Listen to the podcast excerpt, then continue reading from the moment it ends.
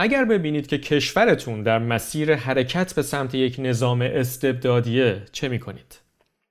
اگر ببینید که یک نفر داره در نظام سیاسی قدرت زیادی رو به دست می‌گیره و شما هم البته دستتون بهش می‌رسه آیا متوقفش می‌کنید؟ اگر او دوست نزدیک و متحد صمیمی شما باشه چطور؟ اینها سوالاتیه که فکر مارکوس جونیوس بروتوس سناتور جمهوری روم رو به خودش مشغول کرده بود. کی؟ چهار سال قبل از میلاد مسیح همون سالی که جولیوس سزار در اون به قتل رسید. در 56 امین اپیزود پادکست مختصر و مفید از توطعه خواهید شنید که در نهایت به زندگی سزار پایان داد و آثارش هنوز بر جهانی که ما در اون زندگی می‌کنیم احساس میشه من اردشیر طیبی هستم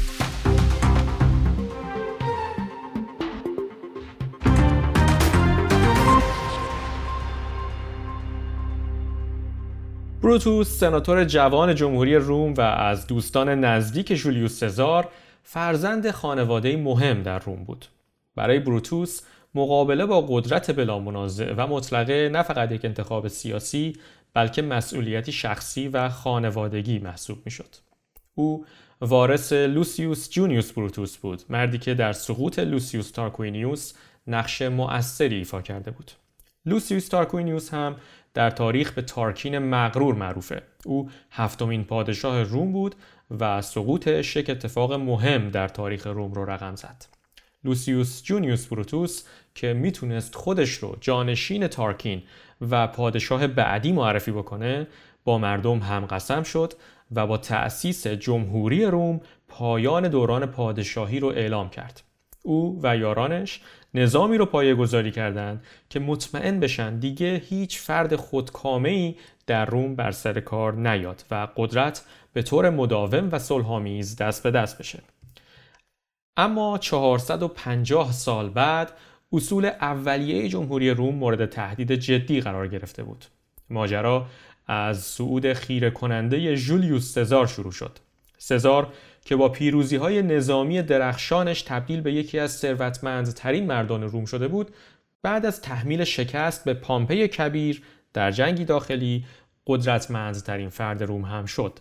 پیروزی ها و ابتکارات او مثل اصلاحات ارزی و دادن زمین به افراد فقیر جامعه سزار رو نزد مردم هم بسیار محبوب کرده بود و سناتورها در مفتخر کردن سزار با هم رقابت می کردند. به افتخار او مجسمه های فراوانی در روم ساخته شد و معابد بسیاری به او تقدیم شد و حتی کل یک ماه از سال به افتخار او جولای نامگذاری شد و همچنان هم به همین نام نامیده میشه.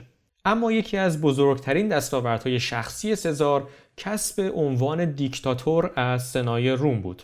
البته سزار نخستین فردی نبود که از سنا اجازه دیکتاتوری دریافت می‌کرد و این عنوان عنوانی قانونی بود اما پیشتر قرار بود که به صورتی موقتی و صرفا در زمانهای اضطرار مثل جنگ به شخص کنسول جمهوری روم اعطا بشه اما سزار این عنوان رو در زمان صلح به دست آورد و مدتها هم در اختیار داشت تا اینکه سرانجام در 44 سال قبل از میلاد مسیح او دیکتاتور پرپتو یا دیکتاتور دائمی لقب گرفت که اجازه دیکتاتوری بدون محدودیت زمانی رو به سزار می‌داد. همه این افتخارات سزار روز به روز سناتورها رو بیشتر مضطرب می‌کرد. سناتورها نگران بودند که نظام پادشاهی که اجدادشون برچیده بودند کم کم دوباره روی کار بیاد و دستاوردهای جمهوری روم از بین بره.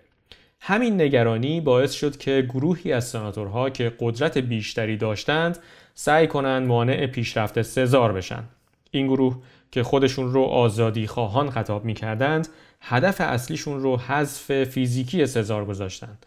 رهبری سناتورهای آزادی خواه رو گایوس کاسیوس لانژنیوس و همچنین دوست و برادر زن او یعنی بروتوس بر داشتند.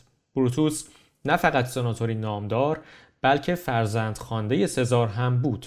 او به رغم اینکه در جنگ داخلی روم طرف پامپی رو گرفته بود و در مقابل سزار جنگیده بود اما با مداخله شخصی سزار نه فقط اف شد بلکه به عنوان یکی از بلند مرتبه ترین مشاوران سزار هم منصوب شد.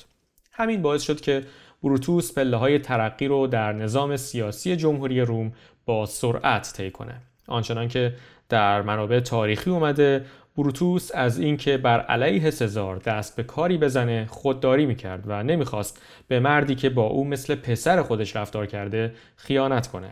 اما در نهایت پافشاری کاسیوس و البته نگرانی های شخصی بروتوس از جاه طلبی های سزار بر او غلبه کرد. لحظه مقابله نهایی فرا رسیده بود. سزار آماده می‌شد که با یکی از بزرگترین ارتشهایی که تاریخ به خودش دیده به ایران حمله کنه و در 15 مارس سال 44 قبل از میلاد به ساختمان سنای روم رفت تا تصمیمش رو برای حمله به ایران به سناتورها اعلام کنه. در همین زمان بود که 60 سناتور اطراف او رو گرفتند و با ضربات خنجر از هر طرف به او حمله کردند. میگن که سزار با دست خالی مقاومت معجزه آسایی در مقابل سناتورها می‌کرد تا اینکه سرانجام بروتوس رو خنجر به دست دید و از پا افتاد. در نمایشنامه جولیوس سزار نوشته ویلیام شکسپیر سزار در این لحظه نگاهی به فرزند خوندهش یعنی بروتوس می‌کنه و با درماندگی به او میگه تو هم بروتوس و این آخرین کلماتیه که قبل از مرگ از دهان سزار خارج میشه. البته واقعیت اینه که کسی دقیق نمی‌دونه که جملات پایانی سزار چه بوده. برخی از منابع باستانی میگن که او هیچ چیزی نگفته و در برخی هم نوشته شده که او خطاب به بروتوس گفته حتی تو هم بچه. و همین هم البته باعث شده که بسیاری این شایعه رو دامن بزنن که بروتوس فرزند نامشروع سزار هم بوده.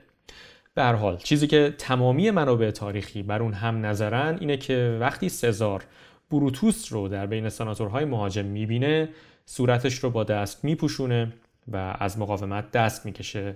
و تم به سرنوشتش میده. در نهایت هم با 23 ضربه خنجر کشته میشه. در فرهنگ غربی عبارت لاتین اتو بروته به معنای تو هم بروتوس اصطلاحی معروفه که به عنوان مثلی برای اوج خیانت استفاده میشه. تنز روزگار این که تلاش بروتوس و سناتورهای روم برای حفظ جمهوری روم با قتل سزار به قیمت از دست رفتن جمهوری روم هم تمام شد. اونها محبوبیت عمومی سزار رو نادیده گرفته بودند. مردم سزار رو رهبری مؤثر می‌دونستند و در مقابل سناتورها رو اشرافزادگانی فاسد خطاب می‌کردند. قتل سزار روم رو در چاه وحشت فرو برد. سناتورهایی که نقشی در مرگ سزار نداشتند از ترس انتقامجویی مردم فرار کردند و اونها که در توطعه نقش داشتند در ساختمان سنا محاصره شدند.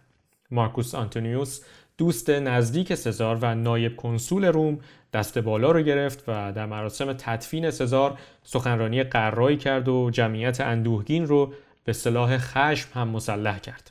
در نتیجه سناتورهای به اصطلاح آزادیخواه از روم تبعید شدند و خلای قدرت به یک سلسله از جنگهای داخلی دامن زد.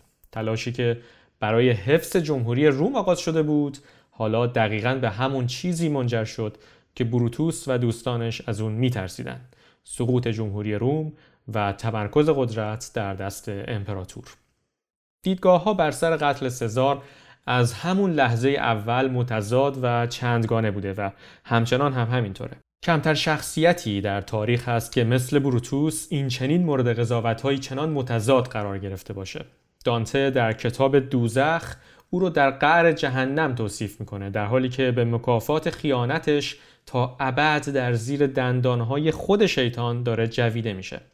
در مقابل در کتاب سفرهای گالیور نوشته جاناتان سویفت بروتوس یکی از بافضیلت ترین و خیرخواه ترین افرادی نام برده میشه که به حال در کره زمین زندگی کرده.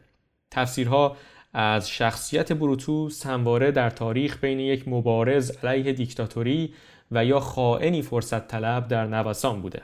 اما هنوز که هنوزه دو هزار سال بعد از قتل سزار سوالاتی درباره هزینه آزادی تضاد بین وفاداری فردی و ایدئالهای اخلاقی همچنان پابرجاست و پاسخ به این سوالها شاید از هر زمان دیگه هم مهمتر باشه این اپیزود رو با همون سوالی که شروع کردم به پایان می‌برم اگر ببینید که کشورتون در مسیر حرکت به سمت یک نظام استبدادیه چه می‌کنید؟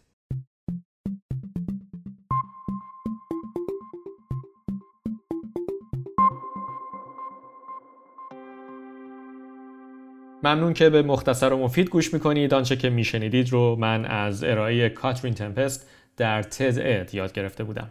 اگر نظری در مورد این پادکست دارید لطفا اون رو در بخش کامنت های CastBox برای من بنویسید و یا از طریق فرم تماس وبسایت اردشیرطیبی برای من ارسال کنید.